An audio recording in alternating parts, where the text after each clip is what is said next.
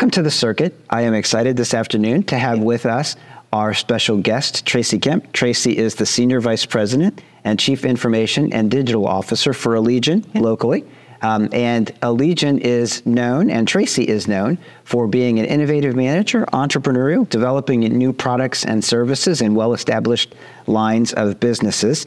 At Allegion, she is responsible for a wide suite of areas. She is responsible for global information technology, for cybersecurity, for data and data analytics, and for technology programs and solutions. I have had the honor of visiting Tracy at the um, the local offices for Allegion here, and you can't visit Allegion without seeing your fingerprints. Um, it, very clear that you are innovating, developing new solutions, challenges.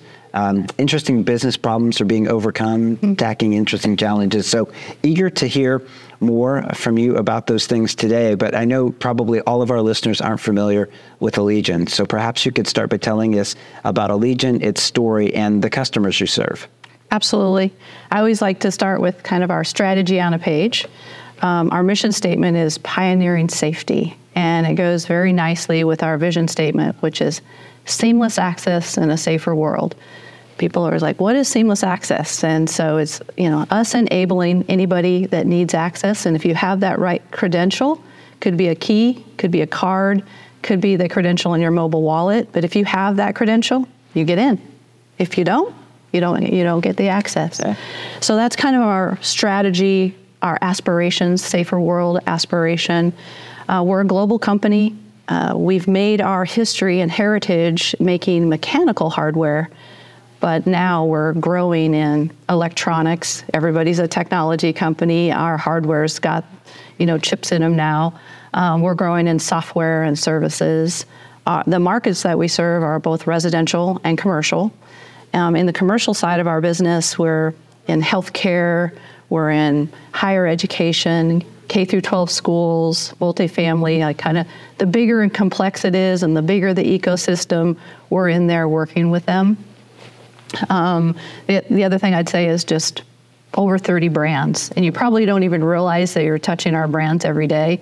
Whether you have a Schlage lock in your home, or whether you come into a building like this one and you're touching that long bar, that exit device, which I always like to put a plug. We make those, manufacture them on the east side of Indianapolis. Or that little closer at the top of the door, you know, you're, you're interacting with our products every day. That is very cool. So you mentioned working across manufacturing, and you have a really interesting background from the point of view of the Indiana economy. Uh, working previously at Eli Lilly, you've worked in three of the big five sectors mm-hmm. in Indiana. You've worked in healthcare, you've worked in advanced manufacturing, and you work with technology. Mm-hmm. Um, I think you have a really interesting lens on digital transformation. You've led digital transformation and innovation efforts in each of those sectors and at the companies that you've been at. How do you how do you frame it? Do you have a process that you have developed that sort of generalizes across different organizations? How do you think about digital transformation? Yeah, well, it's just convenient timing that you asked me about how do you think about it because recently at the Indiana IT Symposium, I kind of was saying, how do I take some thoughts around innovation and put them into a framework? So there I was kind of using the three P's. So I talked a little bit about products and what are some of the product innovations and how can you get the adoption with that. Talked some about process and digitizing process and how IT can help with that. But again, how do you get the stickiness and adoption? And then the third one I'd say is people. So products, process, and people, and using innovation through those. That's outstanding. Yeah, and aligns perfectly, I will say, with what TechPoint is working on. Um, growing digital innovation economy is a primary target for TechPoint, and really catalyzing innovation, new startups, but also corporate innovation is important. And think about each of those components. Think mm-hmm. about the people component, the technology component, the process component. Um, so you laid that out really well. I know you are especially known um, well, known well for all of those things, but especially known as being somebody who puts a priority on the human side of technology mm-hmm. in leading change in a way that brings people along and helps them grow. I wondered if you'd be willing to share how you think about the digital transformation process, not just from the technology side, but really from the people side and as a change leadership exercise. Yeah, well, you know, kind of d- diving a little bit into that people part of it. For me, a big part around technology is making sure that you get the talent. So, both under the hiring, attracting talent, and retaining talent is a big priority for me. We always get measured on our employee engagement. So, every year I'm working really hard to say, hey, we're spending all the time hiring and attracting the right talent, but how do we make sure that, that we're going to get them to stay and keep working at technology at our company when there's such a war on talent, they could get pulled to go somewhere else. So, spend a lot of time thinking about uh, employee engagement and then going back to the to the hiring part of it. Um, TechPoint has been a really good partner for us because um, the the usual playbook hasn't really been working as effectively here in the last couple of years. And so just trying to put some innovative thoughts into how to attract a broader candidate pool, um, and along with that, more diversity in that candidate pool. And so I just really love the resources that you, Dennis, in particular, and TechPoint have brought to us.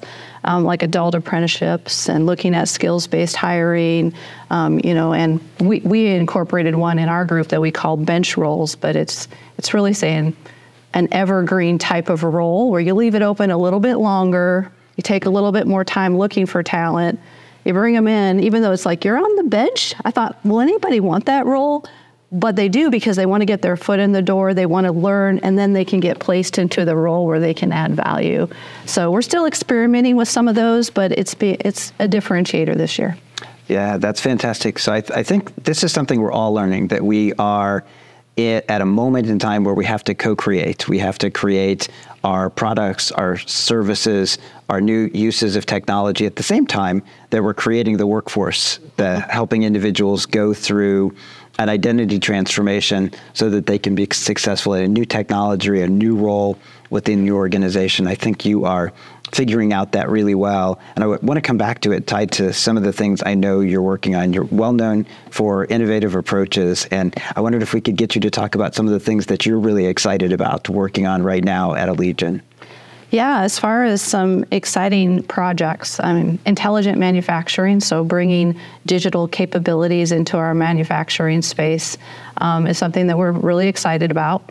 Um, one of the things that we're still figuring out is how do we help get that digital IQ kind of up for our manufacturing teams as we're bringing in equipment for them to use that's got more digital capabilities than they have ever seen before. So, intelligent manufacturing is a really exciting one. And I don't think you can talk about tech trends and exciting things right now without talking about artificial intelligence. And so, um, like every company right now, I think we're what do we do with ChatGPT? It's come out. How do we respond to that? And uh, really exciting to hear tones from the very top of our organization. John Stone, our CEO, is very interested in artificial intelligence and how we can use that in our company. So the very first thing we did was we put out a policy statement, just you know, kind of saying how do we get all of the efficiency out of the tool that you know that we're going to make available, but also how can you make sure that you're safeguarding the company's intellectual property and privacy standards. Uh, so we challenged our team. We were able to put in our version of ChatGPT that's called Alley GPT, and we have that in a private area. So all the benefits of a chat or a Bing AI but that we can keep our intellectual property. And then we just did a communication campaign to talk about this is what it is and this is how you should think about it. Um, uh, we had a topic at our global town hall, and the ideas and excitement is just flowing in. So it's it's exciting for me to see where it can really make a difference. That's really exciting. So your reputation is clearly proving itself. Mm-hmm. It's great to hear about the um, how far Allegion is along in thinking about AI and its place in the organization. Would love to pull on that thread and ask you a couple of questions. Um, we're in this co-creation space, so thinking about creating new projects and new products, new services. How are you thinking about the business case uses for AI at Allegion? I already talked about that to a degree, but there's so many possibilities. How do you winnow, winnow that down and make it actionable? Yeah. Well, the, the first thing I told the team is if we're going to add a couple of resources, let's make sure we can show that we're We're paying for them and then some. So let's, the best we can, measure the value for everything we're working on, which by definition means the bigger value things kind of go to the top. um, you were laying out, um, I'd seen some tech trends that you recently talked about, and you said, um, like customer service is one of those areas that's kind of high on the list yeah. and, and ripe for opportunity uh, with generative AI, and that's one of the ones that's top gone to the very top for us. Um, an example would be for a global company, we might have a knowledge base in, in one language, and then customers that are speak a whole bunch of different languages. So being able to chat with a knowledge base in your native language, even though let's just say mine's Italian and the knowledge base is German, being able to get that answer back in Italian I mean, the efficiency gained from that in a global company is, is really neat. So, some of our businesses in Europe that have a lot of different languages that they support are embracing that very quickly. The, the second area that you mentioned was our sales teams and sales reps. Yeah. And uh, we have a repository of a lot of PDFs for our sales reps, so we can immediately put some of these tools on top, and it helps them to find answers quicker. That's outstanding. Makes perfect sense. So, I want to ask about the people side mm-hmm. as well. I think um, you can already hear relevant stories kind of in the overlapping areas that you were talking about. Call center teams, customer service reps seeing 25% improvements in productivity, software dev teams seeing 40% improvements in productivity, and uh, Brent Orrell at the American Enterprise Institute um, did a blog post based on his data, studied national trends in worker satisfaction, and he believes that the majority of workers are finding more job satisfaction from working with AI rather than seeing it as a threat or having it diminish their job satisfaction. He said the average worker so far is experiencing a 25% increase in reported job satisfaction. So, pulling those threads together, um, focusing on people, what do you think the workforce is going to look like and the implications of AI are going to be? And if you just want to focus on Allegion, that's okay. But what do you see coming for people yeah. through all of these adoptions? Yeah, so so two thoughts. The the one that you were just saying is, you know, uh, seeing more excitement. I, I, would agree with that. Uh, as we've been doing our communication campaign and talking about it more at our company, it's not just the the tech people that are really excited about it. I think everybody sees how they could apply it in their job. So, you know, like everybody's rising up with the excitement uh, about how this could be a, maybe a game changer in their department. Um, and then the the other thing you'll hear a lot when people are talking about artificial intelligence or specific with uh, generative AI they start talking about how this is going to eliminate jobs and people are concerned and and I think it's going to create more jobs. They're just going to be different. It's going to allow people to work in other higher value areas. And so that still has to play out. We need more of the data and metrics around that, but it, it seems that way to me as well. That's outstanding. So I want to ask you a question that comes out of all of the things we've discussed before, which is I you often hear, especially from younger people, that advanced manufacturing has become kind of dated. It's unsexy, it's not cool, and yet listening to you and having been able to visit Allegion and see what's going on, you are a first rate innovation shop. You mm-hmm. really are a technology platform company mm-hmm. um, that happens to make stuff. Mm-hmm. How do you think about Allegion? Do you see the company that way? Um, I guess would be part one of the question. And also want to ask, how do, how do you think we can tell that story so folks do understand that advanced manufacturing is deeply technical, it's highly innovative, highly entrepreneurial today, and probably something that they would be really excited about working in? Yeah, absolutely. You know, labor shortages are everywhere, and so our company's been no exception in manufacturing. So just trying to get the hype out there to, to sell things out there. Uh, I do think this that part I was saying about having more digitally capable equipment. You see robots and cobots and all you know all sorts of equipment that you can use in the manufacturing line that is super exciting to me and to other technology individuals. But i think it's just helping people to see that that it's not the it's not what you maybe historically think of when you think about manufacturing. It's, there's some really exciting things to be done here.